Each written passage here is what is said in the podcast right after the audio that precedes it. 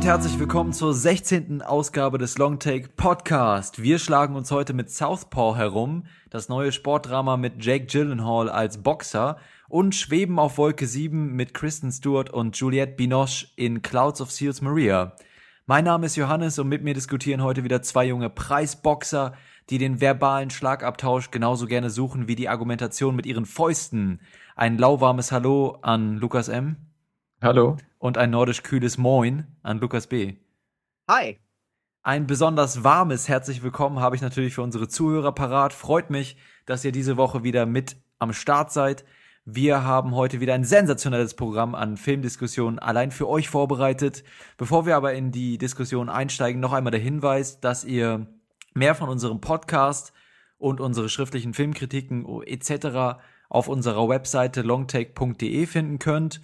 Und ansonsten, wenn ihr uns unterstützen möchtet, dann lasst uns gerne ein Herz auf Soundcloud da oder folgt uns dort oder schenkt uns eine nette Bewertung auf iTunes oder wo auch immer ihr uns empfehlen möchtet. Kontaktieren könnt ihr uns natürlich über unsere Social Media Kanäle oder per Mail an feedback at longtake.de. Solltet ihr Bock darauf haben und jemand, der letzte Woche Lust darauf hatte, ist der Nico und der schreibt uns folgendes. Hey, ich habe gerade die ersten zwei Folgen und euer Netflix-Special gehört und bin echt begeistert. Sowohl die Top-Listen-Folgen als auch das Netflix-Ding haben mir super gefallen. Da ich aus der Top-Listen-Folge ein, zwei Filme mitgenommen habe, welche ich bisher noch nicht gesehen habe, würde es mich freuen, wenn ihr vielleicht mal eine Episode über Filme macht, die ein bisschen mehr unter dem Radar laufen. Sollte es da genug geben, bieten sich da ja eventuell auch genrespezifische Episoden an. Falls ihr Bock darauf habt, würde es mich freuen. Nico. Ja, das war die Mail, Nico. Vielen Dank erstmal fürs Feedback. Ähm, hören wir immer gerne, wenn ihr uns irgendwas schreibt und, und uns Tipps gibt, wie die Show noch besser werden könnte. Und diese Idee haben wir uns natürlich, oder haben wir uns tatsächlich schon mal überlegt, ähm, allerdings jetzt nicht, obwohl ja genauso wie du meinst, im Prinzip einfach, dass wir so extra Episoden hochladen, die jetzt nicht in dem normalen Format laufen, das wir im Moment haben, immer mit zwei Filmdiskussionen, sondern eben wie in unseren Top-Listen-Folgen am Anfang eine Vorstellungsepisode sind, so ein paar Filme, die wir euch empfehlen möchten und so. Äh, wie seht ihr das? Habt ihr da Lust drauf oder? Auf jeden Fall. theoretisch immer. Ja. Hi, Johannes hier. Ich melde mich gerade aus der Post-Production beim Schneiden der Episode und nur damit ihr Bescheid wisst, wollte ich einmal kurz einwerfen. Wir haben nach der Episode noch ein bisschen über den Vorschlag von Nico diskutiert und würden gerne so eine zusätzliche Podcast-Reihe anbieten, die wir jetzt erstmal Long Take Spotlight genannt haben, in der wir euch eben Filme empfehlen. Wir waren uns ein bisschen uneins darüber, nach welchem Format wir das strukturieren sollen. Deswegen haben wir einfach eine Umfrage gemacht. Auf unserer Webseite longtake.de könnt ihr gerade für einen von drei Vorschlägen abstimmen, wie wir diese neuen Episoden strukturieren sollen. Es geht im Prinzip nur darum, wie sehr wir das Themengebiet eingrenzen wollen, ob wir es nach Genre machen, Subgenre oder spezifischen Thema. Lasst gerne eure Meinung da, indem ihr abstimmt. Auf unserer Startseite, auf der rechten Seite in der Seitenleiste ist die Umfragebox. Und ja, wir würden uns freuen, wenn ihr eure Meinung da lasst und uns ein bisschen die Entscheidung abnehmt, abnehmt, wie wir das Ganze strukturieren sollen. Okay, danke. Ich gebe wieder zurück an den Johannes der Vergangenheit, der diese 16. Episode des Longtake Podcast unfassbar routiniert und, und einfach wunderschön wegmoderiert. Ansonsten nochmal danke fürs Feedback und ähm, ja, wie gesagt, wenn ihr uns kontaktieren möchtet, dann über feedback at longtake.de. Okay, dann starten wir mal mit unserem ersten Film heute und da haben wir Jake Gyllenhaal in Southpaw, directed von Anton Fuqua und wir hören einmal kurz in den Trailer rein. Bis gleich. Ich hatte einen harten Kampf vor mir, wissen Sie. Ich habe meiner Familie viel zugemutet. Je mehr du einsteckst, desto härter teilst du aus. Verstehe. Na los! Aber du steckst einfach zu viel ein, bevor du explodierst. Du kannst so nicht weitermachen. Denk an unsere Tochter. Was ich dir noch sagen wollte. Du hast mich lieb. Hab dich lieb. Ich weiß immer schon vorher, was du sagen willst. Echt? Begrüßen Sie den amtierenden Weltmeister im Halbschwergewicht, Billy Hope. Ich würde hier nicht stehen ohne meine Frau Maureen. Hey Billy, warum gehst du denn schon? Komm, geh weiter. Schätzchen, wenn du einen richtigen Mann brauchst, ich bin hier. Lass ihn doch. Komm, gehen wir nach Das war ein Ausschnitt aus dem Trailer zu Southpaw und der Film dreht sich um Boxer Billy Hope, der sich an einen alten, erfahrenen Trainer wendet, um seine Karriere, aber auch sein Leben nach einem tragischen Ereignis wieder in die richtigen Bahnen zu lenken. Regisseur ist Antoine Fuqua, geschrieben hat das Drehbuch Kurt Sutter und dabei sind vorneweg natürlich Jake Gyllenhaal, aber auch Rachel McAdams und Forrest Whitaker. Der Film ist 124 Minuten lang, ab 12 Jahren freigegeben und kam am 20. August bei uns in die deutschen Kinos. Puh, Johannes hier nochmal. Das ist hier echt die Episode mit den meisten Einspielern, die ich äh, im Nachhinein noch aufnehmen muss. Sorry dafür. Ich wollte euch nur einmal kurz informieren, dass wir gleich in der Diskussion zu Southpaw über den Plot-Twist nach dem ersten Akt reden. Es gibt da einen gewissen Twist, der, ach, ja, eigentlich kann man sich den schon erschließen, auch so aus den Inhaltsangaben und Trailern die so im Internet kursieren. Wenn ihr aber partout nicht wissen möchtet, welcher Plot-Twist euch am Ende des ersten Aktes erwartet, dann würde ich vorschlagen, dass ihr die Diskussion, die wir gleich führen werden, erstmal überspringt und dann vielleicht auch mit unserer zweiten Diskussion zu Clouds of Seals Maria weitermacht, hm, weil wir es irgendwie dann doch nicht geschafft haben, den Spoiler zu umgehen.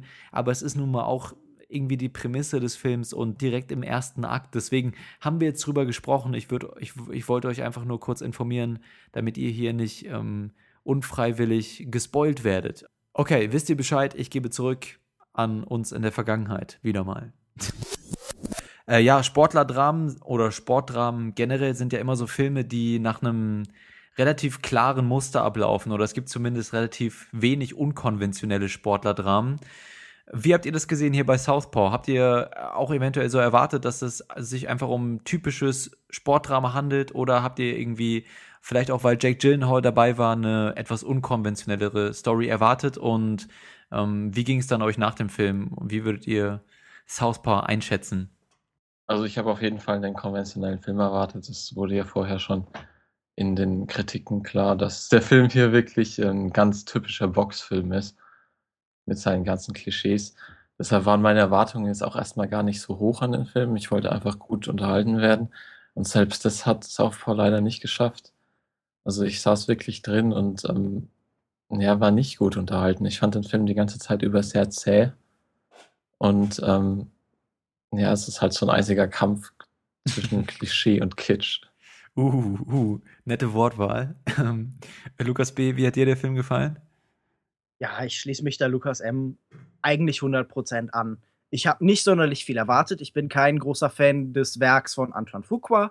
Ich glaube, es ist ein sehr konventioneller Regisseur, dessen einzige interessante Möglichkeit eben in Milieuschilderung steht, darin eben einen bestimmten eigenen Blick auf Sachen zu bekommen. Und ich habe hier jetzt gedacht, vielleicht könnte das wieder ein interessanter Film von ihm werden. Er war ja selber Sportler, in seiner Vergangenheit. Er hat irgendwie sein Universitätsstipendium irgendwie über Sport bekommen. Ich glaube, über Basketball, wenn ich das richtig in Erinnerung habe. Mhm. Und man weiß, dass er ein großer Boxfan ist. Und ich habe gedacht, wenn jemand so enthusiastisch ist an dem, an dem Thema seines Films, dann muss da doch was Interessantes bei herauskommen. Aber komplett Fehlanzeige. Southpaw ist ein vollkommen unnötiger Film, weil er einfach nur all die Boxgeschichten, die wir schon seit, keine Ahnung, seit 1931 bei King Vidor irgendwie mit The Champ oder so schon hundertmal gehört haben, einfach haargenau so nochmal erzählt, mit hm. minimalen Änderungen. Das Drehbuch ist eine Katastrophe. Es ist wirklich kein guter Film.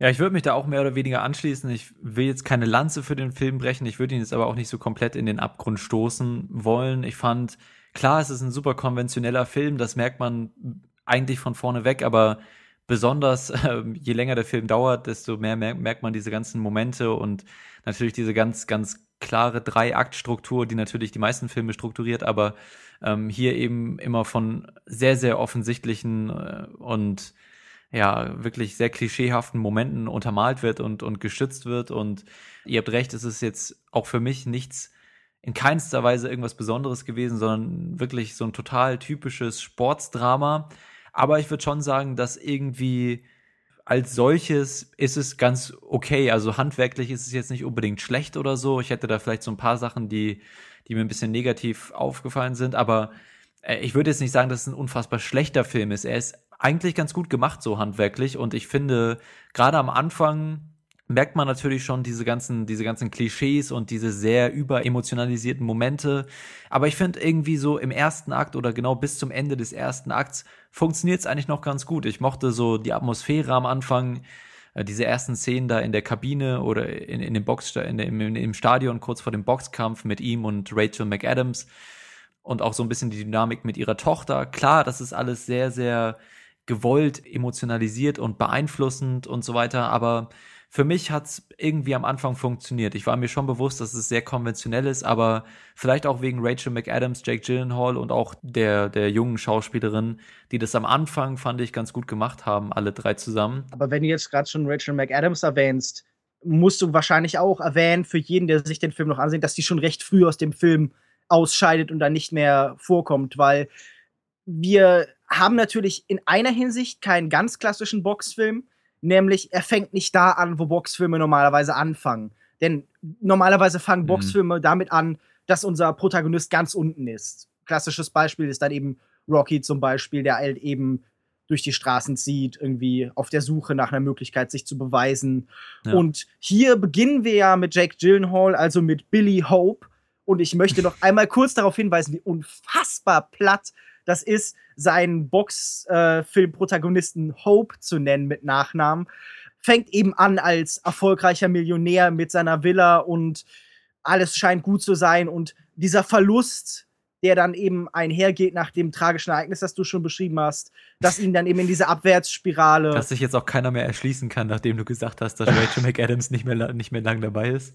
Ja, gut, dann, dann, dann formuliere ich das aus, weil das wäre auch ein Kritikpunkt für mich wow, wie originell, endlich wird ein männlicher Protagonist mal dadurch motiviert, dass seine Frau umgebracht wird. Das haben wir ja nicht schon 100 Millionen Mal gesehen. Okay, aber okay, dann, dann, das ist die einzige äh, Szene oder der, der einzige Teil des Films, den ich wirklich verteidigen kann.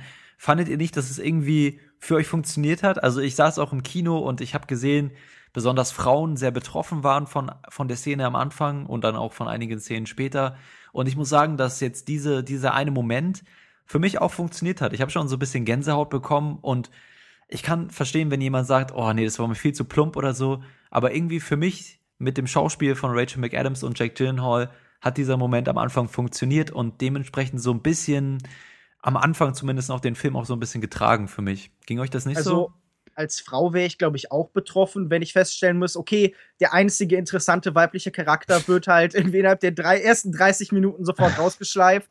Und dann bin ich so, ja gut, äh, wow, endlich mal ein Film über Männer. Das ist natürlich jetzt irgendwie bei so einem Sportfilm sehr originell, das äh, so zu gestalten. Dann fällt eine Motivation für das Ende, irgendwie jemanden zu erobern, weg. Wow. Ähm, nee, ich muss ja nicht zustimmen, weil ich fand das Schauspiel dieses Films durchgängig unterdurchschnittlich. Mhm. Ich halte Jake Gyllenhaal wirklich für einen talentierten Darsteller. Zuletzt vor allen Dingen in Nightcrawler hat er mich sehr, sehr überzeugt als so eine sehr düstere, extreme Figur, die aber gleichzeitig irgendwie so was sehr glattes, schmieriges hat. Aber so im Nachhinein merke ich, das entspringt vor allen Dingen halt der Inszenierung des Films und natürlich auch seinem Schauspiel. Aber hier, hm. wenn er eben auf den plumpen Pathos, auf ja, diesen Kitsch von Antoine Fuqua, von einem Journeyman-Director wie Antoine Fuqua eben trifft, äh, verpufft das alles so ein bisschen. Aber lass mich nochmal direkt fragen, die Szene am Anfang, also lass uns jetzt äh, mal am Anfang bleiben, hat, die, hat für dich überhaupt nicht funktioniert? Oder diese ganze Dynamik zwischen ihm, Rachel McAdams und der Tochter und dann eben das tragische Ereignis, ich sag's jetzt einfach mal, wir schneiden das dann vorne, schneiden wir nochmal kurz einen Disclaimer hin, dass wir über diesen Wendepunkt im ersten Akt reden können. Also sie stirbt ja, wissen wir ja jetzt. Hm, hat das alles für dich nicht funktioniert am Anfang? Emotional, meine ich? Es hat halt funktioniert auf so einer sehr oberflächlichen Ebene, wie der, die Narrative des, des Sportfilms eigentlich immer irgendwo funktioniert. Denn dass das Ding mit Sportfilm ist, das würde nicht so oft gemacht, wenn da nicht irgendwas dran funktionieren würde. Also mhm. auch beim hundertsten Mal findet man so eine Underdog-Story noch irgendwo interessant und kann da irgendwie emotional mitgerissen werden. Weil auch dieser finale Moment im Ring dann, wenn irgendwie gewonnen wurde oder auch nicht, aber wenn irgendein Sieg errungen wurde, ähm, immer befriedigend ist auf irgendeine Weise, weil er so konzentriert ist, so stark vereinfachend. Aber ich konnte aus dieser Personendynamik zwischen den beiden wirklich fast nichts rausziehen. Das sind wirklich talentierte Schauspieler, aber die werden auf so interessante Weise gegeneinander ausgespielt oder zueinander gespielt, dass ich nie da irgendwie investiert war. Wie gesagt, Rachel McAdams ist sicher eine tolle Schauspielerin, aber das war ja keine Rolle, in der irgendwas angelegt war. Da wird Mhm. angedeutet, die beiden haben eine tragische Vergangenheit, die sie durchlebt haben. Aber das verliert sich fast in sowas Anekdotemhafte, Anekdotemhaften. Das, es ist nie genug Raum da für die beiden, als dass sie das tatsächlich spielen könnten. Ja. Und das werde ich wahrscheinlich auch gleich noch beschreiben. Jegliche Psychologie, jede Emotion stellt Antoine Fuqua rein über körperliche Aspekte dar. Okay, ähm, Lu Lukas M., vielleicht nochmal kurz, wie hat das bei dir funktioniert mit den Emotionen auch am Anfang? War das bei dir auch äh, so, dass es flach gefallen ist, oder? Ja, also ich war auch ähm, sehr oberflächlich nur mitgenommen. Ich fand diese ganze Szene, ich meine, wir haben ja jetzt verraten, um was es geht auf dieser Charity-Gala, irgendwie ziemlich absurden Mumpitz. Ich konnte mich damit nicht anfreunden. Irgendwie so plump, dass er dann von dem anderen ähm, provoziert wurde. Dann hat mich das irgendwie genervt, dass sein, ich meine, was waren das überhaupt? Seine Leute, seine Homies, die da mit ihm rumlaufen, Hm. einer eine Pistole dabei hat und sie mehr oder weniger aus Versehen erschießt. Ja, wie konstruiert das doch ja. alles ist. Ja, Also eben. das ist ja das ist, furchtbar. Ja, und er ist so reich, kann er sich keinen richtigen Bodyguard leisten, der vielleicht auch mit einer Pistole umgehen kann. Aber das war nicht der, die wurde von dem anderen erschossen, von einem aus der gegnerischen Truppe. Hat man ja gesehen, dass die, dass die Pistole danach weggeschmuggelt Ja. wurde von dem. Also nur mal so aus Logik. Von einem ja, also Punkt. war nicht sein eigener Mann. Nee, nee, der hat das. nee, das war schon der des anderen Teams. Ja. Okay. also die deshalb- hatten beide eine Pistole. Deshalb fasst er trotzdem doch auch später so Rachegedanken. es war trotzdem irgendwie mir viel zu konstruiert und gut, Mhm. es hat einigermaßen funktioniert auf emotionaler Ebene. Ähm, Rachel McAdams war wirklich ähm, einer der Charaktere, der mir noch mit am besten gefallen hat. Mit Jake Gyllenhaal konnte ich mich in dem Film nicht so wirklich anfreunden. Aber ich Mhm. glaube, da kommen wir gleich nochmal drauf. Ja. Ja. Aber wenn wir gerade bei der Emotion sind, findet ihr nicht, dass dieser Film wirklich unfassbar eindeutig ist in allem, was er darstellt? Also, das ist natürlich irgendwie ein Phänomen, das wir gerade bei so Oscar-Filmen, bei so Weinstein-Prestige-Produktionen, wie das hier ja eine ist, die sich dann nicht ganz als Oscar-Kandidat erwiesen hat, wohl für das Studio, dass da das Hauptproblem ist, dass man immer haargenau wissen soll, was man fühlen muss. Also es gibt nie sowas wie eine Möglichkeit, eine Deutbarkeit, eine Ambivalenz oder so. Und hier Mhm. in diesem Film fand ich das ganz furchtbar. Es gibt an eine Szene etwas später, wo er irgendwie dann über Rachel McAdams, also über Maureen spricht und dann setzt halt der, äh, der Soundtrack von, von James Horner, möge er in Frieden ruhen, Hm. ganz Rip, großartiger, äh, Buddy, Rip. ja. äh, ich, ich, ich gieße so ein bisschen Licker auf den Boden für ihn. Alright. ähm, dann einsetzt und irgendwie dann äh, kommt da so ein Farbfilter über das Bild und der blättert durch so Fotos von ihr von früher. Das ist Ja. alles so brachial auf Emotionen ausgelegt. Ja. Genau wie dieser ganze Seitenstrang dann später mit seiner Tochter, mit Mhm. äh, Layla. Das ist. äh, Hat dich das nie gestört, dass du weißt, dieser Film macht sich nicht mal die Mühe, mich irgendwie zu manipulieren oder irgendwie unterschwellig zu sein, sondern der könnte genauso gut einblenden unter jetzt weinen. Wie in so Fernsehstudios, wenn dann irgendwie so, so ein Schild hochgehalten wird, lachen oder so.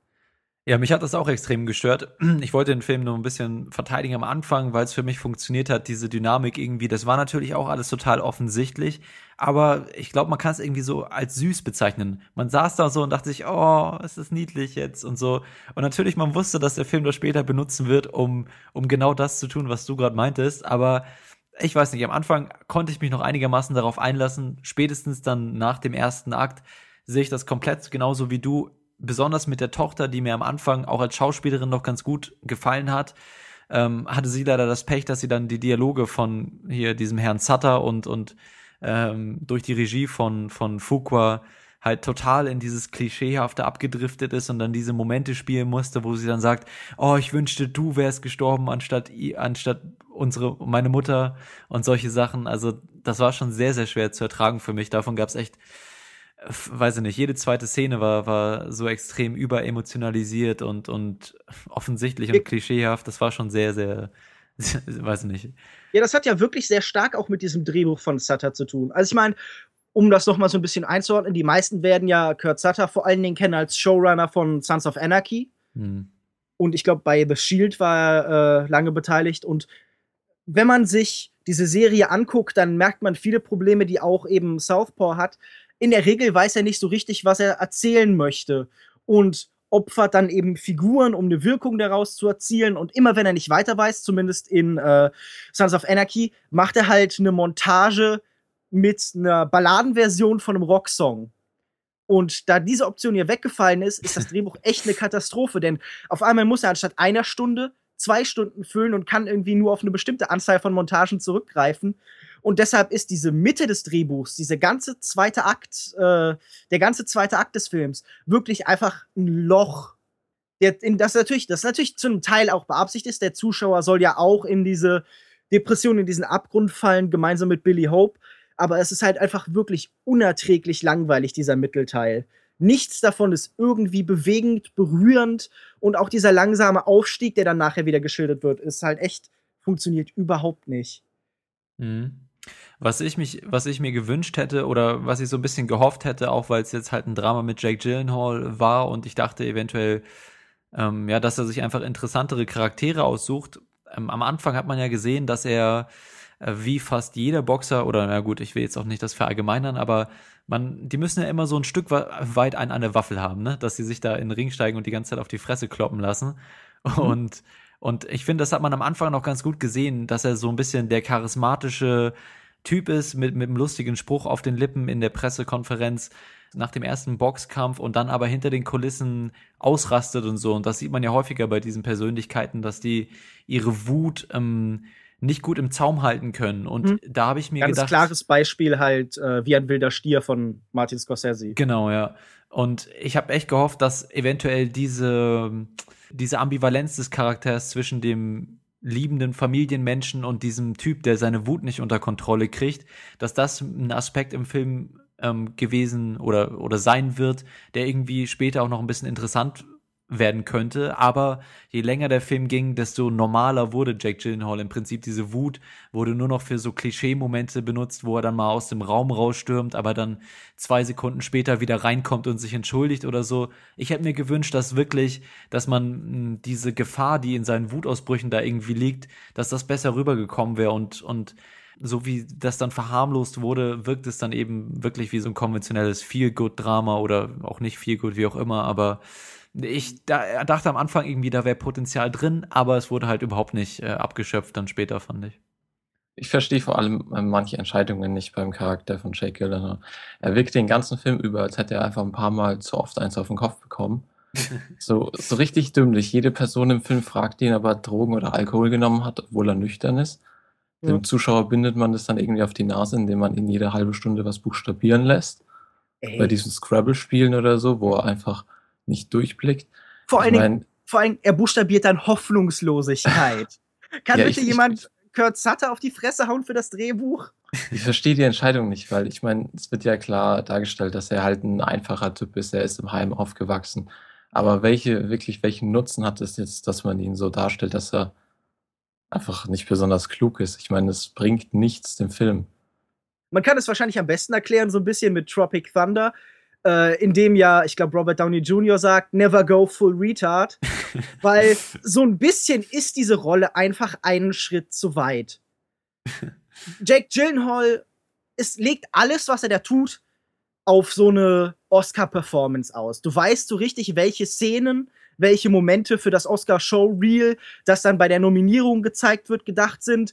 Du weißt, dass dieser Method-Ansatz mit Gewichtsverlust und Gewichtswechsel äh, klassisch nach Vorbild von Robert De Niro eben in Raging Bull da ist. Und du merkst halt auch, dass diese Underdog aus einfachen Verhältnissen Rollen da ist. Aber was er dann im Endeffekt daraus macht, ist halt, wie Lukas schon beschreibt, einfach eine totale Katastrophe. Denn er spielt ja wirklich eine Mischung aus, aus Forrest Gump oder halt eben bei Tropic Thunder Simple Jack und keine Ahnung, so einem Steroidmonster. Und das Ergebnis ist einfach wirklich unerträglich peinlich. Also, das ist wirklich wahrscheinlich die schlechteste Performance, die ich Jake Gyllenhaal bis jetzt darbieten sehen habe. Und der war in Prince of Persia. Aber er ist auch immer ein Schauspieler, der so ein bisschen ans Overacting, an, dem, an der Grenze zum Overacting nagt. Oder fandet ihr nicht? Ich fand auch schon in Nightcrawler war das so. Ähm, ja, aber ähm, Moment, das, das so Problem dieser, sorry, das Problem dieser Rolle ist doch nicht Overacting, sondern halt der Versuch, realistisch zu sein. Ich glaube, dass Overacting ganz häufig ein Begriff ist, der überbenutzt wird oder überstrapaziert wird, weil das Problem von ihm ist ja nicht, dass er zu wenig spielt oder dass er Nee, irgendwie zu viel. Zu, oder dass er ja oder dass er zu viel spielt, sondern einfach, dass das, was er spielt, überhaupt nicht funktioniert. Hm. Dass es was anderes darstellt als das, was der Rolle dienlich ist. Ach, meinst du? Weil ich finde eigentlich, das, was der Rolle dienlich ist, das bringt er gut rüber. Bloß das, was der Rolle dienlich ist, ist nicht sonderlich interessant oder irgendwie gut gemacht. Also ich glaube, also ich habe es ja auch gemerkt in meinem Publikum. Der Film hat, glaube ich, für, weiß ich nicht, 70 Prozent im Kino super funktioniert. Ich habe da echt alle, also mindestens die Hälfte der Frauen waren alle am Schniefen und so weiter und, und Schluchzen und so. Also glaubt ihr nicht, dass der Film irgendwie auf so einer oberflächlichen Art irgendwie schon einen gewissen Wert hat für ein bestimmtes Publikum? Das finde ich immer super überheblich zu sagen, oh, für ein bestimmtes Publikum. Überhebst du dich damit nicht total über andere Leute, die. Nö, ich die differenziere mich bloß. Ich hebe mich nicht über oder unter sie, sondern ich differenziere mich. Ja gut, aber dann erklär doch mal, welches Publikum meinst du denn? Also bei mir in der Vorstellung, das war so eine Art Preview, es war ein Tag irgendwie vor dem Kinorelease-Start, saßen viele Leute, wo du merktest, die waren vom örtlichen Boxsportverein oder so. Ach, echt? Oder halt irgendwie Teenager, die so aussahen, als, als könnten sie gar nicht darauf warten, alt genug zu sein, dass sie sich mal endlich irgendwo auf die Fresse hauen können. Ich würde sagen, dass es Leute sind, Leute, die eventuell Spaß damit haben, sind Leute, die nicht unfassbar viele Filme gucken und diese ganzen Klischees, diesen ganzen Klischees eventuell noch nicht überdrüssig sind und die einfach irgendwie ein sehr emotionales Sportsdrama mit, mit diesen typischen, mit diesen typischen Momenten erleben wollen, wo man ein bisschen mitfiebern kann und wo man irgendwie auch ein bisschen mitfühlen kann auf eine bestimmte Art und Weise. Auch wenn es mir jetzt nicht so ging, habe ich ja gemerkt, dass es vielen im Kino so ging. Und deswegen, so würde ich das ungefähr definieren. Und das muss man vielleicht auch mal sagen, dass es für einige im, im Kinosaal schon funktioniert hat und oder sogar für die Mehrheit, glaube ich. Und das heißt, der Film, so konventionell er ist, muss ja diese Momente zumindest gut rüberbringen, ja, wenn es für viel, so viele Leute funktioniert. Ja, gut, ich meine, ähm, effektiv rüberbringen. es gibt mit Sicherheit Leute, die gerne sich so Sportsdramen anschauen, obwohl ich zum Beispiel jetzt persönlich selbst gar nicht so ein Fan davon bin.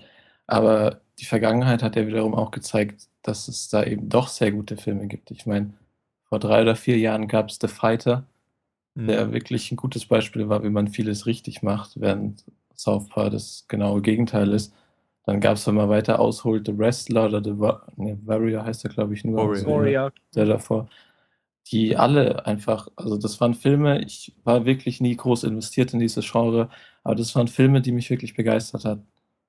Mhm. ich, ich denke, das ist wirklich so, das ist ja eine Genreform, ein Genremuster, das sehr befriedigend ist. Das habe ich ja vorhin schon so ein bisschen versucht Genau, ja. irgendwie zu beschreiben, als ich gesagt habe, okay, es, es spitzt halt sehr gut zu und es hat halt so ein sehr organisches Finale. Also dieses alles Zusammenfügen im Boxring ist halt super befriedigend, wenn dann da so eine applaudierende Masse ist. Gerne auch Leute, die dann noch vom Fernseher sitzen, die so ein bisschen die Welt außen äh, darstellen. Und klar, könnte man zum Beispiel sagen, Warrior war ja auch ein super konventioneller Film, der Mhm. genauso funktioniert eigentlich wie Southpaw, aber wäre einfach in jeder Hinsicht äh, formal interessanter und besser umgesetzt. Nicht, dass ich jetzt Gavin O'Connor für einen für einen super Regisseur halte oder so, aber das war ein Film, wo ich sage, okay, der ist konventionell, aber auf dieser Ebene von einem ganz simplen, unterhaltsamen Film, mit dem man irgendwie nette anderthalb, zwei Stunden verbringt, sehr erfolgreich. Und deshalb würde ich einfach sagen, Southpaw ist ein Film, der diesem Genre nichts hinzuzufügen hat. Dann sollen sich die Leute halt noch mal Warrior angucken, wo wenigstens die Novität ist, dass da zwei Hauptfiguren quasi sind, die gegeneinander kämpfen. Und bei Tom denen man Hardy. beide, ja klar, bei denen man beiden eben den Sieg gönnt. Und das Ja. ist hier ja nicht so. Du hast hier wieder so einen ganz plumpen Bösewicht, der irgendwie, der auch noch irgendwie Latino ist, weil, keine Ahnung, die sind natürlich alle böse. Donald Trump äh, weiß das. Aber auf jeden Fall so eine ganz uninteressante Figur auch, halt, die einfach nur so ein bisschen böse war. Und dann gab es halt noch einen zweiten Bösewicht in Form von 50 Cent, der halt irgendwie diesen, diesen fiesen, gemeinen, äh, ja, beutelschneidenden Hinterrück seine eigenen Manager, Leute ja. meuchelnden Manager spielt, der aber halt auch so eine total langweilige, klischee klischeehafte Figur war, der halt irgendwie sich durch alles durchgelächelt hat, als wüsste er nicht, dass er irgendwie demnächst pleite geht. Ja, irgendwie total ironisch. Ne? Erstmal heißt er 50 Cent, dann ist er im echten Leben pleite und dann muss er im Film darüber reden, dass der andere nicht pleite geht. Du machst gerade die ganzen Witze, die irgendwelche 50-Jährigen auf Facebook dann auch über 50 Cent gemacht haben. Nichts gegen 50 Cent. Als Schauspieler vielleicht.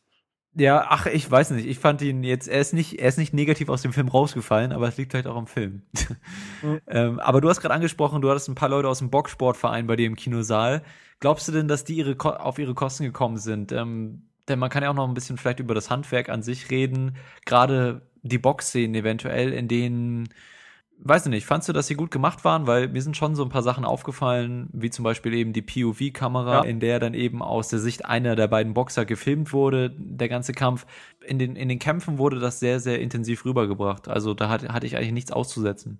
Ich finde, es gibt ja zwei Ansätze, Sport- oder Boxszenen oder ja allgemein Sportszenen zu filmen. Nämlich entweder man versucht, einen Realismus abzubilden oder man versucht irgendwie die Poesie der Bewegung zu erfassen. Also mhm. ein klassisches Beispiel wären dann ja diese schwarz-weiß gehaltenen, also ja gut wie der ganze Restfilm, aber auch irgendwie stellenweise komplett ohne Ton äh, gehaltenen Sequenzen aus äh, Raging Bull, die halt sehr poetisch sind, die halt mhm. irgendwie versuchen, das Innenleben des Charakters eben in diese Boxring-Situation mitzubringen und dieser Versuch tatsächlich die Fernsehbilder des Boxsports nachzustellen wie hier nur, dass ich das ganz komisch und wirr fand. Diese erste Szene im Madison Square Garden zum Beispiel am Anfang versucht ja wirklich so nah an der Realität zu sein wie möglich. Indem er irgendwie die Originalsprecher hat, indem die Originalsponsoren da drüber hängen, indem die Kamera ähnliche Perspektiven wählt wie im Fernsehen, nur mit so ein bisschen mehr. Ich weiß nicht, ob euch das aufgefallen ist. Du hattest ganz viele so, so, so Rotationsmomente. Die Kamera dreht sich die ganze Zeit um hm. Figuren oder um den Ring um so ein bisschen die Schlagbewegungen mitzufangen und ja. so. Und beim Finale hast du dann viel stärker diese Ego-Perspektive-Momente und den Versuch, den Zuschauer spüren zu lassen, was da passiert.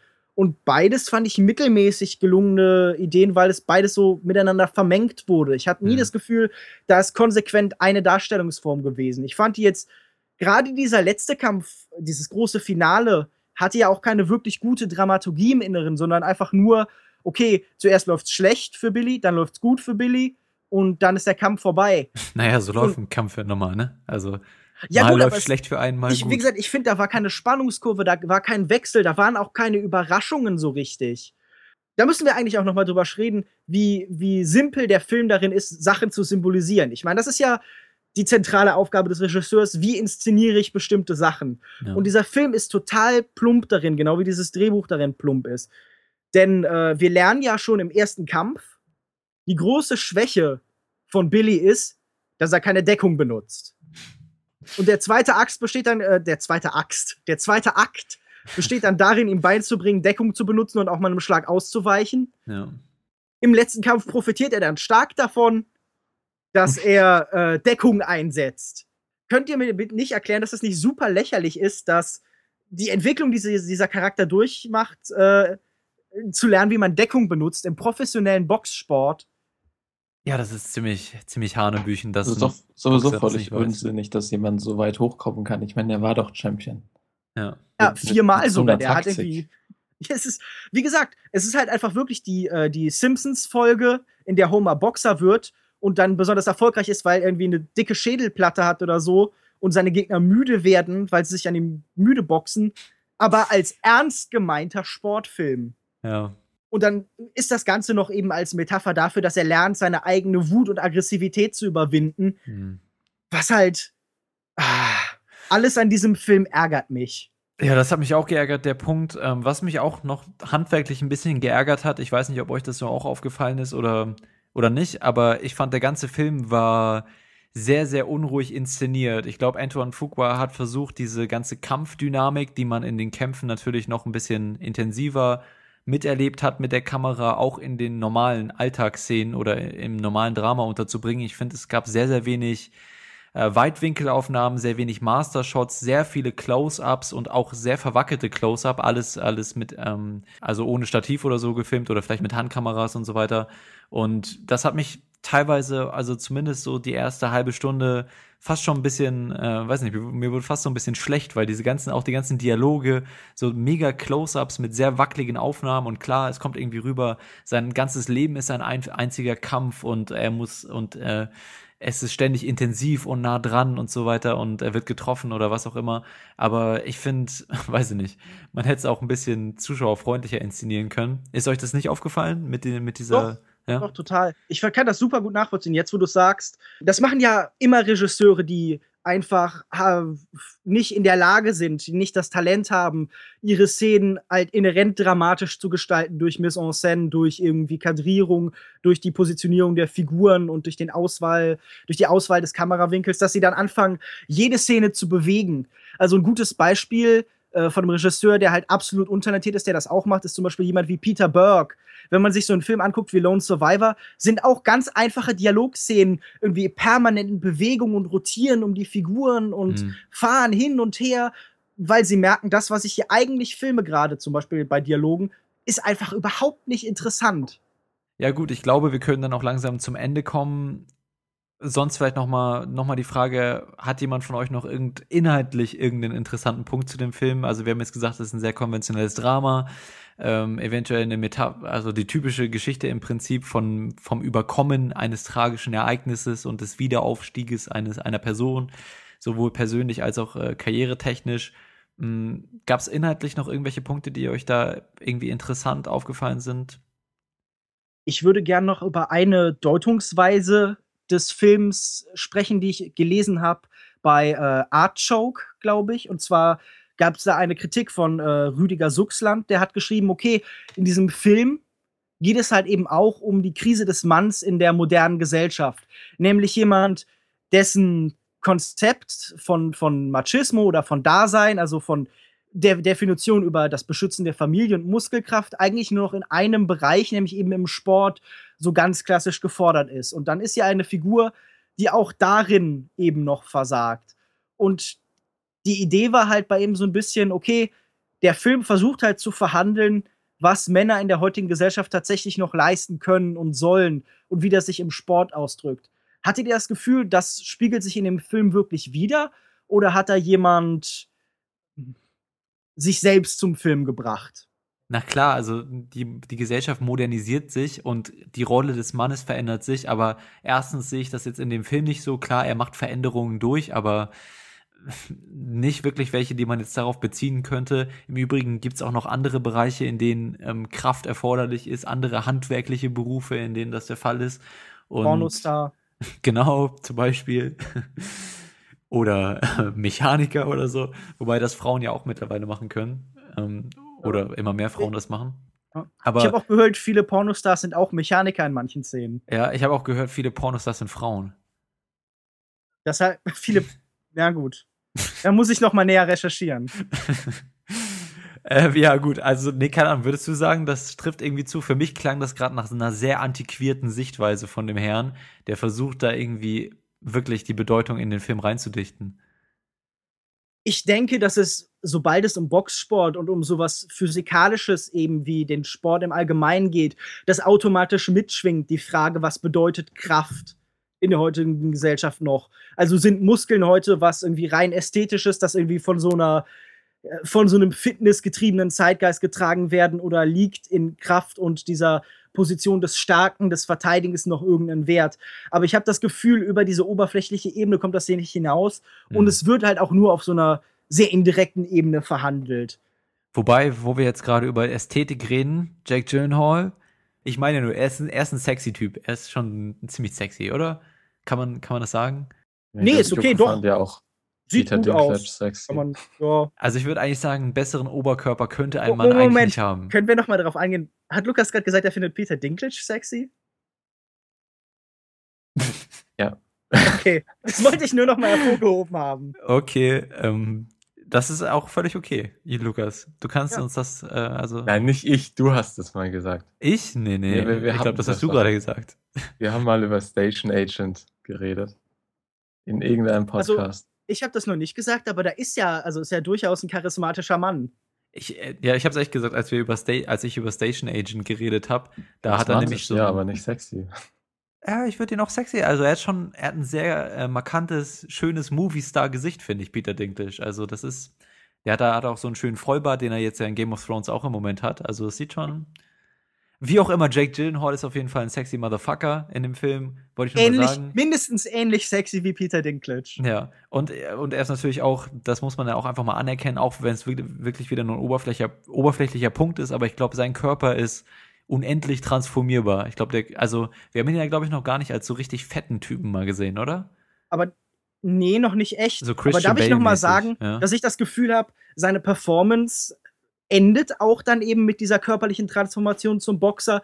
Denn wir haben ja später diesen, diese, diesen zweiten Akt, in dem er ja eben körperlich auch heruntergekommen sein soll und irgendwie untrainiert. Und das macht dann Antoine Fuqua, indem er ihn einen Kapuzenpullover anziehen lässt. Genauso wie er später als Laila droht abzudriften und nicht mehr das süße Mädchen ist, sondern irgendwie im, im Heim getrennt eben von äh, ihrem Vater zu verkommen droht irgendwie, dann auf einmal ihre Brille nicht mehr trägt. Hm, ja. Also man darf einfach nochmal hervorheben, wie unfassbar äh, oberflächlich Anton Fuqua solche Sachen inszeniert. Gut, ich glaube, das haben wir jetzt zur Genüge rübergebracht und denke, wir können zu unserem Fazit kommen. Was würdet ihr abschließend zu dem Film sagen? Wem würdet ihr den empfehlen und welche Sternewertung würdet ihr raushauen für Southpaw von Antoine Fuqua? Empfehlen würde ich den Film wohl tatsächlich keinem, weil es in seinem Genre doch sehr viel bessere Filme gibt. Er ist handwerklich ganz ordentlich gemacht, wie wir gesagt haben, zum Beispiel auch diese Point-of-View-Szenen im letzten Kampf. Schauspielerisch ist er in Ordnung. Äh, Gerade so Forrest Whitaker, Rachel Mc- McAdams, Jake Gyllenhaal. Ja, es ist halt, ich meine, ich habe ihm seine Performance hier nicht abgenommen, was halt auch ein Grund war, warum ich in seinen Charakter nicht so investiert war. Deshalb waren zum Beispiel auch die Boxkämpfe nicht wirklich mitreißend für mich.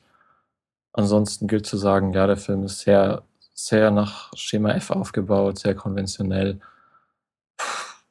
Die Enttäuschung sitzt bei mir immer noch ein bisschen, weil ich meine, ich habe nicht viel erwartet und trotzdem, also ich würde dem zwei von fünf Sternen geben. Äh, da schließe ich mich wieder mal bei Lukas M. an. Ich würde dem Film auch 2, äh, ich würde dem Film auch 2 von 5 Sternen geben. Und ich würde sagen, wer diesen Film geschenkt bekommt oder wer irgendwie ein Gratisticket hat oder sowas dafür oder eins von diesen 25 Tage Kino für 25 Euro Cinemax Sonderaktionen irgendwie mitmacht, der darf sich diesen Film gern angucken und wird, wenn er keine hohen Ansprüche hat an den Film und Sportfilme allgemein liebt, da viel sehr irgendwo sicher Freude damit haben. Aber allgemein würde ich den nicht empfehlen. Das ist ein belangloser Film, der nichts zu erzählen hat zu diesem Genre, der so ein bisschen aus der Zeit gefallen wirkt, aber im negativen Sinn, denn er ist nicht mehr zeitgemäß in den meisten, wie er erzählt. Und ähm, tatsächlich halte ich irgendwie selbst der Champ von 1931 von King Vidor für den zeitgenössischeren, bedeutsameren Boxfilm mit äh, Wallace Beery und Jackie Cooper. Also empfehle ich den stattdessen. Okay, ja, ich schließe mich auch an. Ich gebe auch zwei von fünf möglichen Sternen. Aber ich würde trotzdem hinzufügen, dass auf einer gewissen Weise der Anfang oder der erste Akt des Films schon ein bisschen für, für mich funktioniert hat. Und ich glaube, für jemanden, der die Erwartungen sehr tief runterschraubt und sich sagt, ach, irgendwie habe ich Bock mal auf ein Sportdrama gerade, ich habe Bock auf diese konventionellen Momente, diese, diese Comeback-Geschichte und, und, weiß ich nicht, emotionale, epische, viel good Momente, dann kann man den sich irgendwie auch mal geben und äh, wie gesagt, er ist handwerklich jetzt nicht unfassbar schlecht und Jake Gyllenhaal kann man auch gut angucken und Rachel McAdam am Anfang auch und deswegen würde ich sagen, wer irgendwie gerade Bock auf so auf sowas im Kino hat, der kann da ruhig mal reingehen, aber generell würde ich dann dann doch auch eher meiden, wenn man eine bessere Alternative hat. Okay, das war unsere Debatte zu Southpaw und wir reden über noch einen weiteren Film, der jetzt, glaube ich, diese Woche auf Blu-ray und DVD bei uns in den Handel kommt. Und zwar handelt es sich dabei um Clouds of Seals Maria oder die Wolken von Seals Maria auf Deutsch. Und wir hören einmal in den Trailer rein und melden uns dann gleich wieder. Bis gleich. Hallo? Nein, hier ist Valentine, Maria Enders persönliche Assistentin. Die Paparazzi werden sich auf Maria stürzen, das ist Ihnen doch klar. Ich fühle mich geehrt, Sie hier begrüßen zu dürfen. Maria Enders! Ein Interview mit einer italienischen Zeitschrift für die Zielgruppe aktive Frauen. Titelverführung ab 40. Nein. Du wärst auf dem Cover. Nein. Klaus Diesterweg ist hier. Er ist ein großartiger Regisseur. Hinzu. Ich habe die Sigrid gespielt in Maloya Snake. Da war ich 18. Für mich war es mehr als eine Rolle. Und weil Sie Sigrid waren, können nur Sie jetzt Helena sein. Es geht um eine einfache Geschichte. Eine ältere Frau verliebt sich in ein durchtriebenes Mädchen, das sie um den Finger wickelt. Und wer soll also die Sigrid spielen? Joanne Alice. Sie ist 19. Ich spiele die junge Frau, die sie in den Selbstmord treibt. Vermutlich ist sie meine Lieblingsschauspielerin. Du findest sie besser als mich. Du bist eifersüchtig. Es ist unglaublich mutig von Ihnen, die Rolle der Helena zu spielen. Sich auf diese Weise mit der Zeit auseinanderzusetzen. Das war ein Ausschnitt aus dem Trailer zu Clouds of Sils Maria oder Die Wolken von Sils Maria. Ja, wie Lukas mich gerade darauf hingewiesen hat, wie man es ausspricht. Und der Film handelt von einer erfahrenen Schauspielerin, gespielt von Juliette Binoche, die mit ihrem alternden Ich konfrontiert wird, als sie eine Rolle in einem Theaterstück annimmt, welches sie vor 20 Jahren bereits oder welches vor 20 Jahren bereits ihre Karriere erst richtig ins Rollen gebracht hat. Der Film ist geschrieben und äh, Regie führt ebenfalls Olivier Assayas und unter anderem mit dabei in den Hauptrollen Juliette Binoche, Kristen Stewart und Chloe Grace, Grace Moretz. Der Film hat eine Spieldauer von ebenfalls 124 Minuten, ist genauso lang wie Southpaw, ist ab sechs Jahren freigegeben und erscheint am 27. August hier bei uns auf DVD und Blu-ray. Ja, nicht jeder kann so schön altern und nicht so erfolgreich altern wie George Clooney. Auch wenn das vielleicht auf euch beide zutrifft, äh, kann man eigentlich sagen, dass Frauen, kann man das sagen, dass Frauen generell mit dem Alter, nee, ne, die haben, Männer haben auch ein großes Problem mit dem Altern. Ich glaube, jedem, gerade in so einer auf Oberflächlichkeiten angelegte Welt wie die Hm, von hm. Hollywood und des Films Genau, ja. hat, macht sich Sorgen um sein Altern. Genau, wollte ich gerade sagen, gerade Schauspieler oder Schauspielerinnen ist ja auch irgendwie schlimm, ne? Wenn man, wenn man vor 20 Jahren in einem Film war und das ist äh, für alle Ewigkeit festgehalten und dann muss man sich den eventuell selber nochmal angucken, sein junges Ich wunderschön inszeniert und dann sieht man, guckt man in den Spiegel und so. Naja, wie auch immer. Ich kann es mir auch nicht vorstellen, ich bin ja auch kein Schauspieler. Aber der Film handelt so ein bisschen davon, es ist weniger eine Coming-of-Age-Story als so ein bisschen eine Coming-to-Terms-Story mit einem alternden Ich, mit Verfall, mit anderen Sachen, mh, auch noch ein paar andere Themen drin, die wir gleich noch so besprechen können. Auf jeden Fall ist es ein Film, der sehr, sehr viel hinter seiner Fassade ver versteckt. Wie viel ist da bei euch angekommen? Wie fandet ihr Clouds of Sils Maria? Mir hat der Film wirklich gut gefallen. Ich fand, es war eine sehr angenehme Erfahrung. Es ist so ein bisschen das weniger vordergründige Gegenstück zu äh, Maps to the Hm, Stars ja, von David. Cronenberg. Das sind zwei Filme, die zu einem ähnlichen Zeitpunkt rausgekommen sind, die sich beide mit dem Wesen des Filmgeschäfts beschäftigen. Nur, dass der eine eben direkt vor Ort ist und aggressiv und offen mit dem Thema umgeht, während der andere die Distanz sucht, den Abstand zu der Welt und so einen Ort sucht, an dem die Zeit quasi still zu stehen scheint, nämlich Sils Mhm. Maria, fernab der, der Zivilisation, nämlich in der Schweiz. Und seine Aggressivität und seine extremen Formulierungen und Aussagen immer hinter so, eine, so einer Fassade versteckt, in so einem Nebel so ein bisschen verborgen hält. Mir hat er auch sehr gut gefallen. Ähm, ich mochte die, die episodenhafte Erzählweise. Ich mochte eigentlich alles an dem Film. Ich meine, schauspielerisch ist er toll. Die, ich habe erst ein bisschen Bedenken gehabt, weil mich die Geschichte nicht so interessiert hat. Ich meine, vom Thema geht es ja fast schon so ein bisschen in Richtung Birdman, wobei der Film mir hier besser gefallen hat. Aber die äh, Dynamik war halt klasse und die hat mich dann wirklich so gepackt, dass ich dann doch irgendwann sehr interessiert zugeguckt habe. Mhm. Und allgemein war ich auch überrascht, dass äh, so ein vielschichtiger Film wirklich so angenehm anzuschauen ist. Ich würde mich da anschließen. Ich finde, es ist ein sehr delikater Film, so wenn man das sagen kann. Also es ist wirklich so sehr, sehr fein, wo man, den man so richtig genießen kann. Einfach die, das, was oft in den Bildern gezeigt wird von Olivier Assayas, nicht nur die ganze Landschaft da in der Schweiz, sondern auch die Dynamik, wie du eben schon meintest, zwischen Kristen Stewart und Juliette Binoche, die wirklich sehr gut auch für mich funktioniert hat und einfach so viele wahre Charaktermomente und so Nuancen da drin, die man so richtig schön ah, einfach das genießen kann, sich das anzugucken. Und das ist auch nicht irgendwie langweilig. Klar, es ist ein Film ohne viel klassische Story. Es geht einfach darum, dass sie äh, auf dem Weg in die Schweiz ist zu einer zu einer Preisverleihung für einen alten Freund und der Regisseur, der sie quasi bekannt gemacht hat und der auf dem Weg dahin erfährt sie dann eben, dass, dass der gestorben ist und ähm, dann muss sie damit so ein bisschen umgehen und und äh, bleibt dann aber da in der Schweiz, wo eben der Regisseur auch gewohnt hat und verweilt hat mit seiner Frau und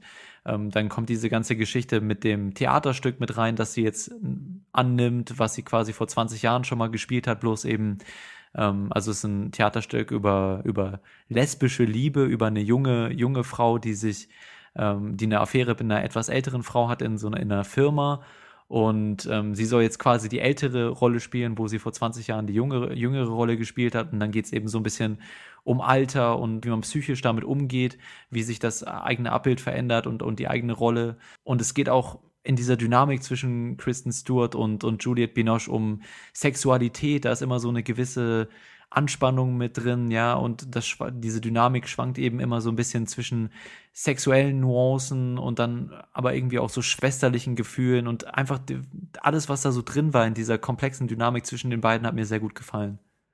Einfach unabhängig davon, was da wirklich erzählt wurde, welche Konzepte da wirklich verhandelt wurden, fand ich einfach diese, diesen Austausch zwischen eben Juliette Binoche als Maria und äh, Kristen Stewart als Valentine. Mhm unfassbar toll anzusehen. Also selbst wenn man sagt, diese ganzen zusätzlichen Ebenen, die Frage nach Altern, die Frage nach der Vermengung von Rollen bei Schauspielern und der mhm. Realität, wer, auch wenn man argumentiert, das funktioniert überhaupt nicht, würde ich sagen, wie angenehm dieser Austausch zwischen diesen beiden Frauen war, hat mir ganz hervorragend gefallen. Das ist wie, wenn man einen Liebesfilm sieht dann ist das Wichtigste die Chemie zwischen diesen beiden Figuren, die sich ineinander verlieben sollen, die sich ineinander verlieben. Weil man soll ja irgendwie mitfühlen damit. Man soll ja dafür, man soll sich ja dafür begeistern können, dass diese Beziehung funktioniert. Und die beiden waren so angenehm zusammen. Unabhängig davon, ob das eine freundschaftliche oder eine erotische Ebene war, habe ich die ganze Zeit gedacht, ich könnte diesen Menschen tatsächlich zwei Stunden zusehen. Und dieser Film hat ja auch einen Großteil seiner Zeit damit verbracht, mir einfach diese beiden Menschen im Wechselspiel zu zeigen. Mhm. Eben in einem speziellen Kontext. Und das gibt es einfach so wenig, dass ich das Gefühl habe, die da Dynamik zwischen zwei Darstellern allein trägt für mich einen Film. Ja. Und ein wichtiger Aspekt, den ich eben noch vergessen hatte zu sagen, also ich würde schon sagen, dass die Thematiken diese Dynamik aber auch so interessant machen. Klar, das Schauspiel, wie es inszeniert ist, die Chemie zwischen den beiden stimmt, aber diese Dynamiken, die ja dann noch irgendwie porträtiert werden müssen von den beiden Schauspielerinnen, funktionieren auch super gut. Also wirklich dieser Wechsel zwischen so ein bisschen Sexualität, zwischen schwesterlichen Gefühlen, aber dann auch äh, Konkurrenz irgendwie, weil eben innerhalb dieses Theaterstücks, das dann eben Kristen Stewart mit Juliette Binoche ähm, probt, quasi das auswendig zu lernen. Und also sie probt das mit ihr und geht das Drehbuch durch.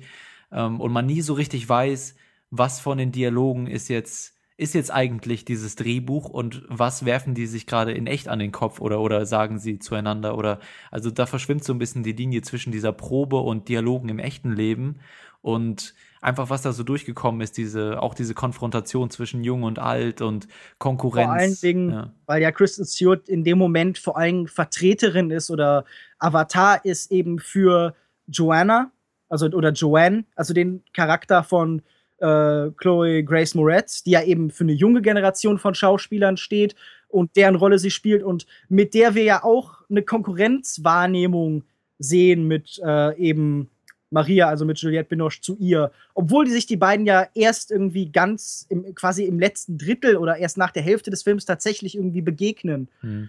Und ähm, Kristen Stewart spielt in dem Moment ja sich selbst. Genau. Die Rolle ja. als, als, drin, als ne? Assistentin, als diese Rolle des Theaterstücks und sie ist ja gleichzeitig auch eben zum gewissen Grad Joanna. Ja. Und jetzt würde ich aber eine Sache sagen, die man dem Film vielleicht so ein bisschen ankreiden kann. Der Film geht ja mit seinen Themen schon sehr offensiv um. Also keinem Menschen kann in diesem Film entgehen, dass da eine doppelte Ebene ist. Das wiederholt er ja eigentlich oft genug. Hattet ihr nicht das Gefühl, dass der Film manchmal hätte so ein bisschen subtiler sein können damit, wie er seine Themen darstellt und wie er eben erzählt, guck mal, das ist alles sehr doppelbödig und das sind Helixen, die sich ineinander schwingen und so. Hättet ihr nicht gedacht, das könnte man ein bisschen weniger redundant gestalten an manchen Stellen oder hat euch das überhaupt nicht gestört? Also ich fand es jetzt nicht besonders aufdringlich. Mir ging es auch die Szenen, die vorhin Joko angesprochen hat, mit denen, äh, wo sie immer die Theaterszenen proben, fand ich wirklich großartig, weil ich am Anfang auch nicht wusste, was ist jetzt äh, echt oder was proben sie. Und am Ende, äh, auf jeden Fall sieht man ja dann, dass es mehr so eine Mischung aus Fiktion und Reflexion der eigenen Ansichten ist. Ja, natürlich, es fällt oft auf und es gibt auch ein paar so Momente, wo es wirklich dann betont wird extra. Ich meine, wo sie diesen Film sehen, war das, glaube ich, einmal mit diesem doppelten Boden, aber sonst hat mich das nicht weiter gestört. Ja, also ich würde auch sagen, über weite Strecken hat mich das auch nicht gestört, gerade weil eben das so ein delikater Film war und diese Dynamik zwischen Kristen Stewart und Juliette Binoche so klasse war, dass man wirklich das Gefühl hatte, so wie sie gerade versuchen, diese Wolken von Seals Maria, dieses Naturspektakel zu, zu sehen oder genauso wird man hier Zeuge von so einem so einem magischen Moment mit den beiden und das hat mir sehr gut gefallen. Ich würde sagen, dass der Film im letzten Akt dann mit Chloe Grace Moretz die, die ganze Thematik nochmal unnötig deutlich anspricht irgendwie. Also ich fand Chloe Grace Moretz jetzt nicht schlecht oder so, aber ich glaube, mir hätte es auch gereicht, wenn man einfach Juliette Binoche und Kristen Stewart die ganze Zeit gegenübergestellt hat, weil ja auch schon zwischen den beiden diese ganze Thematik deu deutlich wurde. Und Chloe Grace Moretz hat es dann eben nochmal so, nochmal nach Hause gefahren, so, ne? Und, und wirklich total diese junge, wilde, rebellische, moderne Generation verkörpert ja, und ich fand aber, schon, dass. Ähm, ich, ich möchte da sagen, dass das natürlich auch ein Image ist in dem Moment. Weil wir sehen ja zum Beispiel, dass sie sich auch stürzt in diese öffentliche Wahrnehmung als Rebellin, als Extreme. Ja. Zum Beispiel in dieser Situation, als sich herausstellt, okay, der Typ, mit dem sie gerade zusammen ist, betrügt seine Frau. Und jetzt sagt hm. sie dann ganz entschieden, okay, dann stellt mich halt irgendwie als Nestbeschmutzerin dar, nimmt mich. Also sie sucht ja diese kontroverse Öffentlichkeit. Fandst du nicht, dass, sie, dass der Film da ein bisschen zu deutlich geworden ist oder ob es diese, diesen Charakter von Chloe Grace, Grace Moretz überhaupt gebraucht hätte, wenn doch Kristen Stewart im Prinzip schon die ganze Zeit die junge Version oder das junge Spiegelbild von Juliette Binoche verkörpert? Ich glaube, dass Kristen Stewart, also Kristen Stewart ist für mich die überzeugendste Darstellerin des Films. Ich halte Kristen Stewart ja ohnehin für eine ganz hervorragende Schauspielerin. Bei dir klang gerade schon so ein bisschen an, dass du da anderer Meinung bist. Habe ich das richtig verstanden? Bei mhm. mir? Ach so, ja, ich finde, ich finde, sie ist eine begrenzte Schauspielerin. Ich finde sie in bestimmten Rollen sehr gut, gerade eben, wenn sie Rollen spielt, die ihrer eigenen Persönlichkeit etwas näher liegen. Mhm. Äh, und dann in anderen Rollen, die eben ihrer Persönlichkeit ferner liegen, finde ich sie nicht sonderlich authentisch aber immer charismatisch, auch mit ihrem Aussehen und so weiter. Aber ich finde, sie macht manche Rollen eben, die ihr näher sind, macht sie besser als andere. Na gut, das würde ich eben nicht sagen. Also ich glaube, sie ist wirklich in allem, was sie macht, ganz hervorragend. Und ich habe auch von ihr noch keine schlechte Darbietung gesehen. Ich habe schlechte Filme mit ihr gesehen tatsächlich. Aber ähm, ich glaube, sie ist eine Darstellerin, die wirklich jeden Film, in dem sie mitspielt, aufwertet und die auch hier tatsächlich eindeutig Most Valuable Player des, äh, des Films ist, mhm. weil sie so eine Menschlichkeit mit sich bringt. Und deshalb sage ich, diese Grace, äh, diese äh, Chloe Grace Moretz Rolle, äh, äh, Joanne, hat eben nicht diese klassische Menschlichkeit, sondern ist eine extremere Showbiz-Figur. Ja. Und ich glaube, um diese Trennung eben darzustellen. Und mit Chloe Grace Moretz kommt eben ein Teilaspekt dieses Films, der mir auch nicht so ganz gut gefallen hat, mit nämlich es geht ja auch um die Frage von Medienwahrnehmung und der Digitalisierung der Gegenwart. Also äh, Valentine ist ja für Maria quasi so eine Art Draht zur Außenwelt. Sie ist die Frau mit dem mit dem iPad, der sie gerade am Anfang mhm. irgendwie informiert, die für sie die das Gespräch führt. Und wir sehen hier ja so eine indirekte Kommunikation nur zwischen Gegenwart und Vergangenheit, zwischen Jung und Alt. Und fandet ihr diese Auseinandersetzung mit Themen wie Social Media und so, die ja auch in einem Film, der Ähnliches erzählen will, in Birdman auch irgendwie mitschwingen, interessant oder war das da, war das hier genauso schlecht dargestellt wie bei Birdman? Ja, ich fand das genauso wie die, ähm, wie sie oft auf die Superheldenfilme hier rumgeritten haben. Ich kann da verstehen, wenn man da immer so ein bisschen Kritik anbringen will an dem Superheldenfilm waren im Moment und dem Social Media Zeug aber es wirkt halt oft auch ein bisschen aufgezwungen und gleichzeitig auch überflüssig. Ja, ich glaube, diese Social Media, diese Social Media Sachen sind schon eher so eine Randnotiz, die, die jetzt nicht komplett aus dem Film rausfallen, aber ja auch zu diesem zu der eigentlichen Thematik nicht so viel beitragen, finde ich. Äh, ich fand aber jetzt gerade, wo du das mit dem Superheldenfilm angesprochen hast, das fand ich ganz interessant, weil was mir gut gefallen hat an dem Film ist äh, eben die Subjektivität die da angesprochen wurde, im Kino, bei den Schauspielern, beim Zuschauer. ähm, was für eine Schauspielerin in eine Rolle alles reinfließt, die ganze Persönlichkeit, die damit reinfließt, die man als später als Kritiker dann vielleicht so ganz handwerklich beurteilt, aber als Schauspieler das eine sehr emotionale Erfahrung ist. Und ich glaube, Asa, Asayas war ja auch, er hat ja, glaube ich, als Filmkritiker auch selbst angefangen. Beim selbst, Cinema, äh, genau. Genau. Und ähm, hat deswegen auch diese Perspektive dieser sehr handwerklichen Auseinandersetzung mit Filmwerken und objektiven Auseinandersetzungen.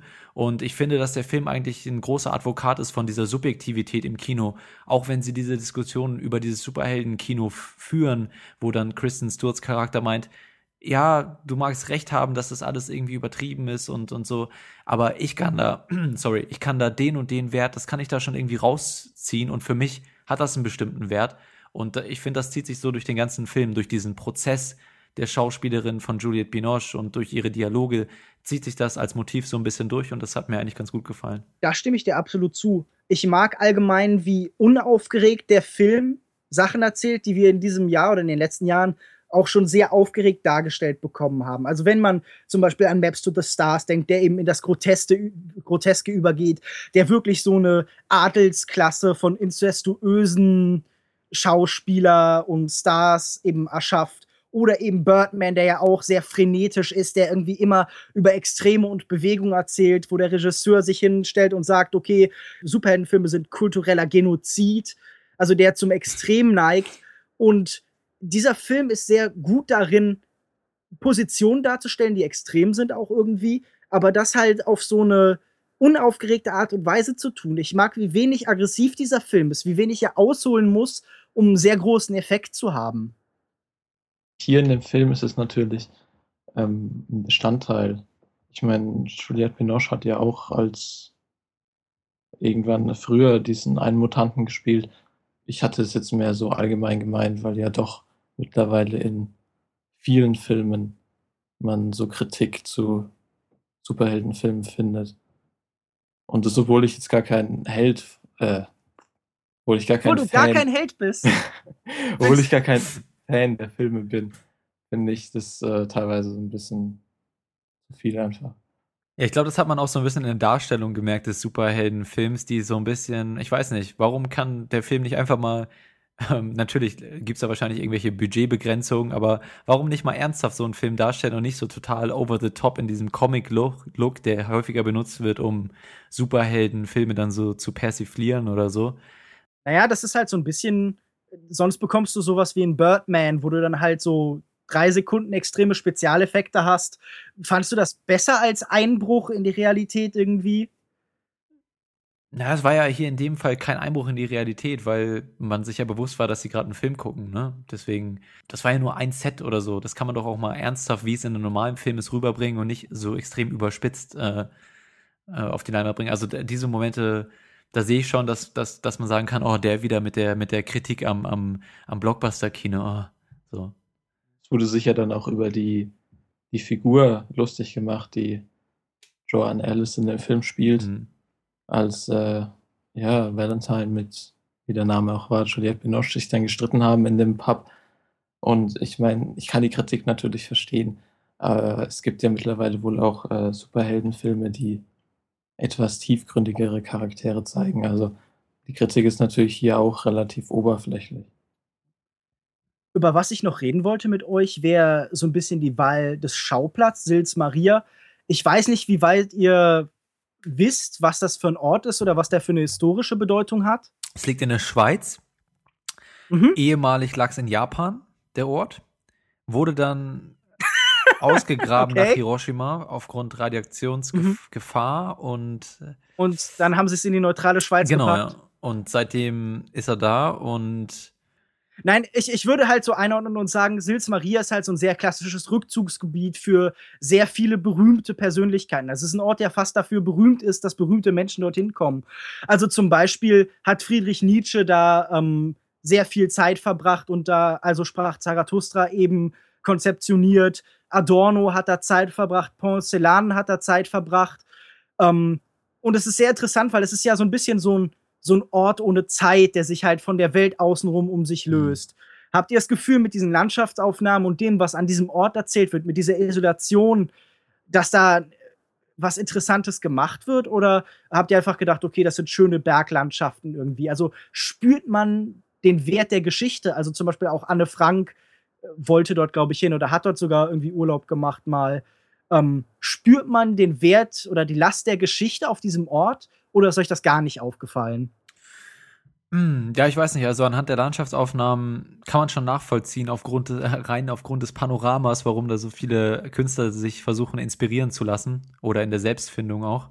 Was ja auch sehr deutlich angesprochen wurde, dieses Phänomen dieser Wolken von Seals Maria, die sich dann da so aufstauen und dann, ich weiß gar nicht, er hat ja, glaube ich, auch die echten Bilder aus so einem Dokumentarfilm dazu benutzt, oder? Glaube ich, von, von irgendeinem so Schweizer oder deutschen. Ja, den hatte ich sogar schon vorgesehen, von Arnold Funk. Ja, okay. Hm, also ich fand, das war ein ganz, ganz nettes Bildnis oder, oder, oder Gleichnis eben zu ihrer Selbstfindung und. Das ist halt eine der Fragen, die ich mir stelle, inwieweit dieser Film halt so äh, Konzepte und Ideen auftürmt, damit dann irgendwie genug sich ansammelt, dass Leute da viel rausziehen können. Ich habe auch Kritiken gelesen über diesen Film, die sehr erbost waren und die gesagt haben, okay, das ist halt so so richtige Arthouse-Masturbation, in der alles zusammenkommt an Thematen, mhm. Äh, an Themen, die irgendwie interessant sein könnten und das so wirr vermengt, aber nicht wirklich was mit denen erzählt und viel zu stolz darauf ist und ganz offen verkündet, welche Sachen hier denn diskutiert werden und wie wichtig und philosophisch das alles ist. Und ich persönlich hatte nicht das Gefühl, aber mich interessiert halt, inwieweit ihr die Perspektive auf den Film nachvollziehen könnt, wenn Leute sagen, okay, das ist doch einfach nur Arthouse-Gewichse. Ja, ich würde nicht sagen, dass das der einzige Zweck dieser Szene ist, weil sie ja eben auch noch dafür da sind, erstmal gut auszusehen und, und aber auch dem ganzen Film so ein idyllisches, weiß ich nicht. Ja, elegisch so, so, oder? Genau, genau, so ein Gefühl zu geben, das ist natürlich auch ein ganz klarer Zweck dieser Szene, der auch sehr gut funktioniert. Und deswegen würde ich sagen, dass es nicht nur aufgrund dessen ist. Und ich finde eigentlich auch nicht, dass irgendwie die Metapher dieser Wolken von Seals Maria so übertrieben wurde, dass ich jetzt von Arthouse-Gewichse oder so reden würde. Ich habe es persönlich nicht als störend empfunden und ich fand ich es auch nicht zu aufdringlich oder so. Da würde ich dann eher die Momente mit Chloe Grace, Grace Moretz später als aufdringlicher bezeichnen, aber diese dieses Setting, in der in dem der Film spielt, hat mich eigentlich sehr angetan und und diese ganze Atmosphäre sehr gut unterstützt für mich. Eine Frage, die ich noch stellen wollte an euch beide, so ein bisschen im Schnitt hat man sich dazu entschieden, sehr, sehr oft Schwarzblenden einzusetzen. Hm. Und stellenweise auch so ein bisschen mitten in den Szenen. Was, wie hat das für euch gewirkt? Was dachtet ihr, welcher Effekt sollte das haben? Ja, also gewirkt hat es auf mich jetzt, ich habe mir jetzt daraus nichts Besonderes erschlossen. Ich fand es passend, weil der Film ja sowieso sehr episodenhaft erzählt und nicht durchgängig. Ein Motiv ist ja bestimmt irgendwie das Vergehen von Zeit, ne? Also, dass man, das ist ja generell ein Motiv in, in dem Film, dass sie eben merkt, dass Zeit langsam vergeht und sie alt wird und ihre, ihre alten Freunde oder Kollegen wegsterben und der eine Typ, mit dem sie früher mal eine Affäre hat, auch total ergraut ist und jetzt total sich in der Aufmerksamkeit, die er jetzt noch bekommt, suhlt, alles, was er kriegen kann, so. Und, und ich denke, dass diese, diese Schwarzblenden eben auch zu diesem Gefühl beitragen, dass das Vergehen der Zeit zu, zu symbolisieren und der ganzen Geschichte auch so einen etwas ruhigeren Rhythmus geben, ja. Also, dass es jetzt keine Narrative ist, die irgendwie darauf beruht, dass besonders schnell irgendwas erledigt werden muss, sondern dass es einfach schon eine Reflexion ist über bestimmte Themen und von den Charakteren über sich selbst, die auch ihre Zeit braucht und ähm, dementsprechend äh, ist mir das jetzt nicht so extrem aufgefallen oder hat es mich auch nicht gestört oder so. Was mir eine, ein Aspekt, den ich noch anmerken würde, ist, Assayas hat ja schon mal so einen ähnlichen Film tatsächlich gedreht mit äh, Irma Web, äh, auch vor aus dem Jahr 1996, in dem es auch eben um Schauspiel geht, ein bisschen um das Altern, um Schauspielerinnen aus der Stummfilmzeit, mhm. ähm, mit seiner damaligen Ehefrau Maggie Cheng, glaube ich. Würdet ihr sagen, dass Olivier Assayas da auch von seinem eigenen Altern was da drin mitspiegelt? Oder geht es stärker um die Figur von Juliette Binoche? Wie weit seht ihr diese Doppelung, die da auch noch ist zwischen dem Regisseur und dem, äh, was mit den Darstellern passiert? Ich weiß nicht. Ich weiß überhaupt nicht, wie alt er überhaupt ist. ja, A.W. Assayas ist ja eine so der klassischen Auteurfiguren des europäischen Kinos, die jetzt auch so so ein bisschen in die Jahre kommt und der natürlich sein eigenes Altern da auch immer so ein bisschen mitspiegelt. Und ja. ich habe das Gefühl, das ist so ein bisschen 20 Jahre später. Es geht ja auch hier darum, dass irgendwie 20 Jahre später dieselbe Rolle nochmal gespielt wird oder so, oder ein bisschen mhm. mehr vielleicht. Da sind ja. ja schon noch Parallelen zu sehen. Und ich glaube, Irma Web kann man sich auf jeden Fall ansehen als eine frühere Version des Films, eine ähnliche Geschichte, die tatsächlich erzählt wird. Hm. Also da gibt es ja auch dann, da geht es nämlich auch öfter dann irgendwie um, um kontemporären Film, nämlich dann werden irgendwie John Woo und Arnold Schwarzenegger erwähnt und Ridley Scott wird getroffen irgendwie im Film. Und ähm, hm. ich sehe ja einfach eine Kontinuität von dem, was Assayas früher gemacht hat und eben heute. Äh, War es nicht sogar so, dass Juliette Binoche in, in seinem Film Rendezvous mit drin war, also den er geschrieben hat, den Film, glaube ich? Äh, ja. Und also, das ist diese Doppelung da auch Also er hat mit ist? Juliette Binoche schon zusammengearbeitet. Mhm. Wir haben ja schon so ein bisschen darüber gesprochen vorhin, über andere Filme, die von Hollywood und Altern handeln.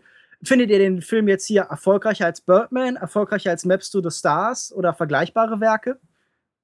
Also mir hat er thematisch besser gefallen als Birdman, wobei ich Birdman einfach von seiner Umsetzung äh, gelungener fand. Und ähm, Maps to the Stars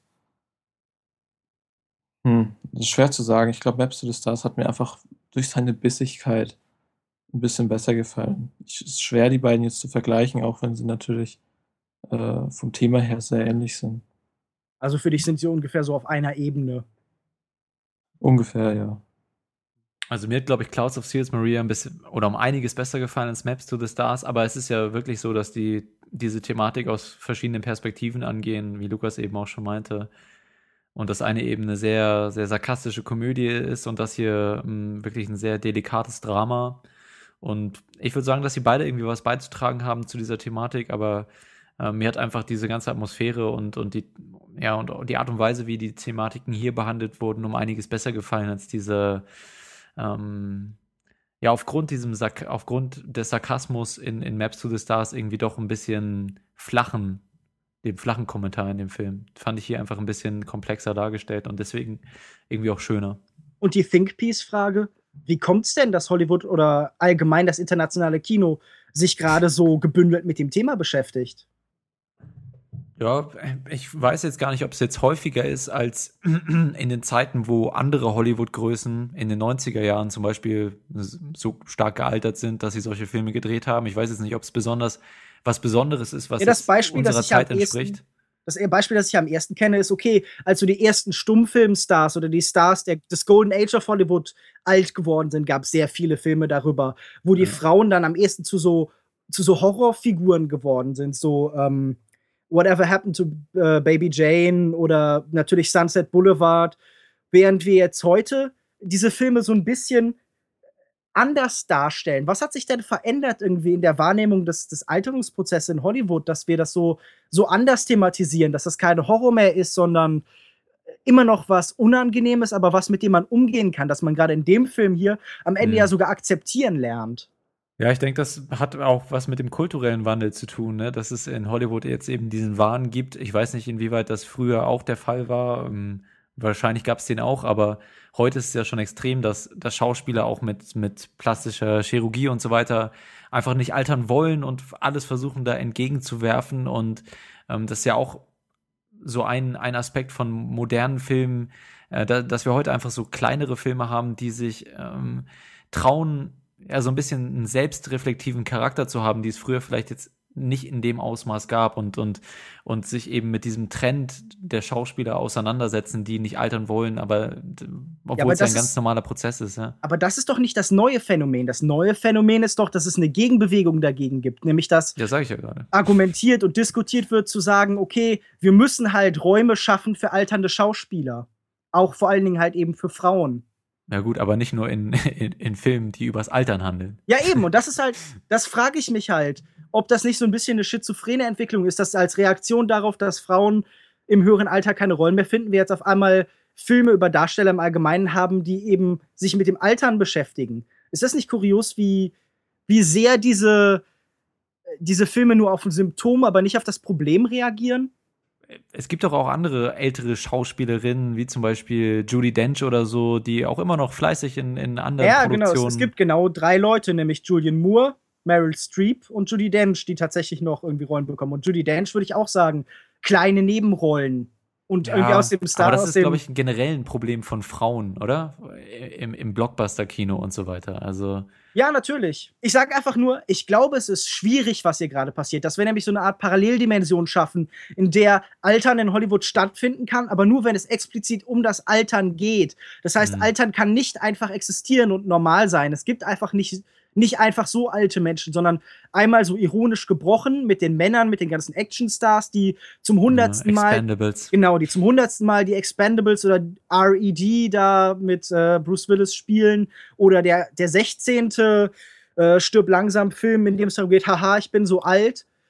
Also alles, was wir in Hollywood haben, weist auf das Altern eben hin. Es gibt Altern nie einfach nur als was ganz Natürliches.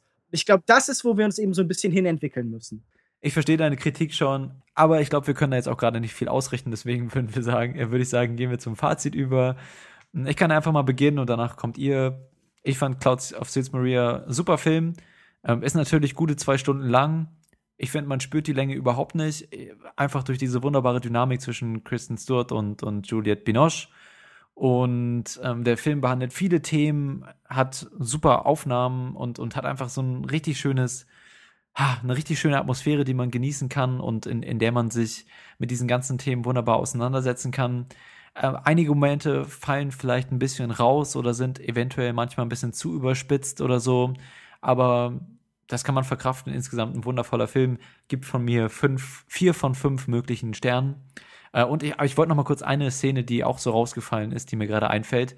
Äh, es gibt da so eine Sequenz, weiß ich nicht, so relativ auf der Mitte des Films, in der äh, Kristen Stewart zu einem Date fährt und dann mit dem Auto irgendwie durch diese, durch die Berge fährt. Und ich glaube, das war so der einzige Moment, in der man sie alleine erlebt hat. Ne? Vorher hat sie sich schon das ein oder andere Mal von Juliette Binoche entfernt, aber wir sind halt eben immer bei ihr und bei der Figur von Maria. Maria heißt sie ja, ne? Wir sind eben immer bei ihr geblieben und ich glaube, das war so die einzige Szene, diese Autofahrt von Kristen Stewart, wo wir tatsächlich mit ihrem Charakter mitgegangen sind. Und ähm, die ist so ein bisschen, weiß nicht, die fand ich ein bisschen komisch. Ist irgendwie so ein bisschen rausgefallen aus dem Film. Ja, es wird dann. Die war vor allem auch dann, ziemlich komisch geschnitten, ne? Ja, und Aber- es, es, es sind ganz viele so Überblendungen und es gibt auf einmal so einen Post-Rock-Song oder sowas oder halt irgendwie so sehr laute, aufdringliche Musik. Und alles verliert sich so im Nebel, wenn ich das richtig in Erinnerung habe. Ja, ich glaube, in dem Moment ging es doch so ein bisschen darum, ihre Verwirrung halt eben darzustellen und auch dieses Gefühl von Isolation oder von Trennung zu eben Juliette Binoche, die ja so viel bedeutet. Also da wird doch so ihr, Unterbewusstsein kocht so ein bisschen hoch. Weiß nicht, ist für mich irgendwie ein bisschen rausgefallen, ist mir noch gerade so eingefallen. Äh, mein Fazit hatten wir ja gerade, ich gebe vier von fünf Sternen. Lukas B. Da schließe ich mich an. Ich würde auch vier von fünf Sternen geben. Der Film hat mir sehr gut gefallen. Ich mag, wie unaufgeregt er erzählt. Ich mag, dass er nicht die, das Bedürfnis hat, seine Themen die ganze Zeit zu verstecken. Manchmal finde ich, manche Doppelung wird zu sehr erklärt. Manchmal geht der Film zu offensiv mit seinen Themen um. Aber insgesamt ist es einfach ein wundervoll gespielter Film, der ganz angenehm zu sehen ist, der super viel Spaß mir gemacht hat. Selten sind in einem ruhigen Drama zwei Stunden so an einem vorbeigeflogen. Ja, mir ging das genauso. Es ist natürlich, wie du sagst, ein ruhiger Film, es ist Schauspielkino, Dialogkino, aber trotzdem zu keiner Sekunde langweilig und auch wirklich weit entfernt von irgendwie Arthouse-Gewichse. Der Film hat wirklich tolle, äh, tolle Landschaftsaufnahmen, was wir vorhin kurz gesagt haben, dieses Phänomen mit der Schlange. Ähm, sehr vielschichtiger Film, der echt viele Themen umfasst. Ich kann ihn auch nur empfehlen und würde aber nicht ganz vier, sondern nur 3,5 von 5 Sternen geben. Ja, gut, ähm, das war's mit unseren beiden Filmdiskussionen. Herrscht ja bei uns heute viel Einigkeit. Ähm, mal als kleiner Kontrast zu den letzten paar Episoden. Bevor wir die Folge hier aber schließen, haben wir noch ein Segment und zwar die Empfehlung der Woche. Und da kommen wir jetzt zu.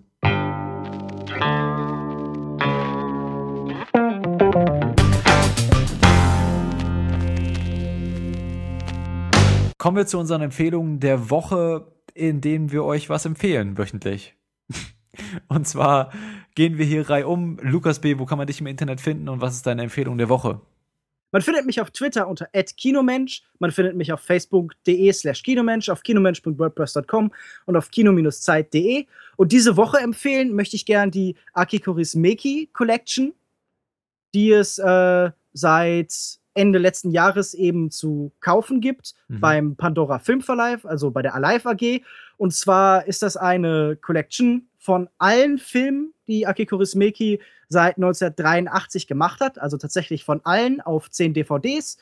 Und ich empfehle eigentlich ungern normalerweise irgendwie Konsum und Kaufen, aber es ist ein so unfassbar gutes Preis-Leistungs-Verhältnis mit so unfassbar tollen Filmen, die wirklich alle zu empfehlen sind, dass jeder, der auch nur einen Hauch von cineastischem Blut in sich trägt, diese Sammlung kaufen sollte.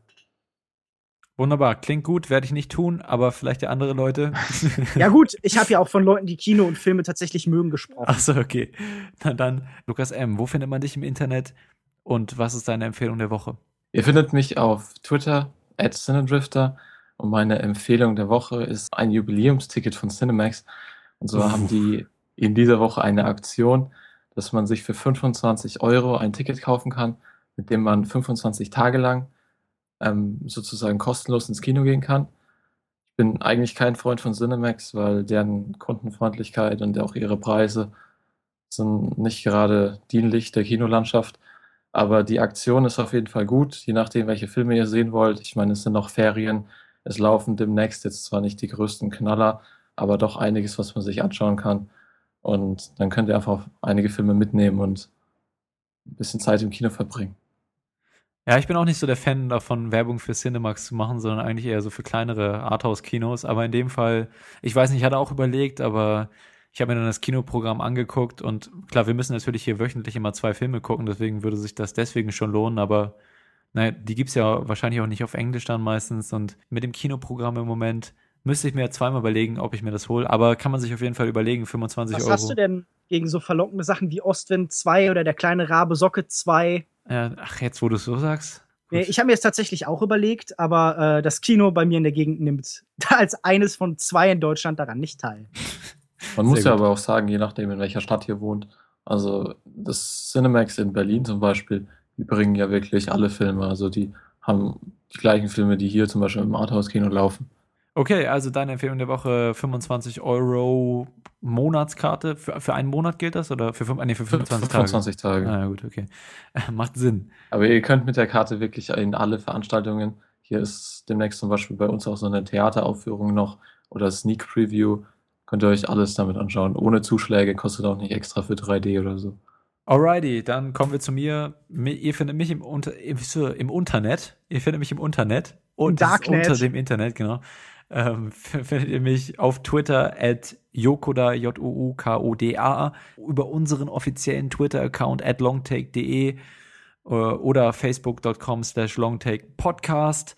Und meine Empfehlung der Woche ist wieder ein bisschen Musik und zwar der Kumiko The Treasure Hunter Soundtrack. Das war ein Film, den wir vor ein paar Episoden, ich glaube in Episode 9, hatten Lukas B. und ich den alleine besprochen und Lukas M., weil er nicht da war die Woche. Auf jeden Fall ein Film, den man sich gerne mal angucken kann. Lukas B. war da, glaube ich, ein bisschen mehr begeistert von. Aber was ich, glaube ich, während der Kritik gar nicht gesagt oder während der Diskussion nicht erwähnt hatte, war der Soundtrack, den ich mir jetzt in den letzten Tagen noch mal ein paar Mal zu Gemüte geführt habe. Und das ist wirklich ein richtig schön wundervoller Soundtrack, der fast schon so ein bisschen meditativ wirkt, so sind elektronisch, viel elektronische Sachen dabei, aber dann auch immer wieder so ein paar instrumentale äh, Einschläge mit, mit so Gitarrenmelodien und so weiter, die wirklich sehr, sehr einfach ein wundervoller, richtig schöner, märchenhafter Soundtrack, in dem man so ein bisschen abdriften kann aus dem Alltag, während man irgendwie in der U-Bahn sitzt oder so wie ich äh, im, im Rathaus letztens beim Bürgeramt.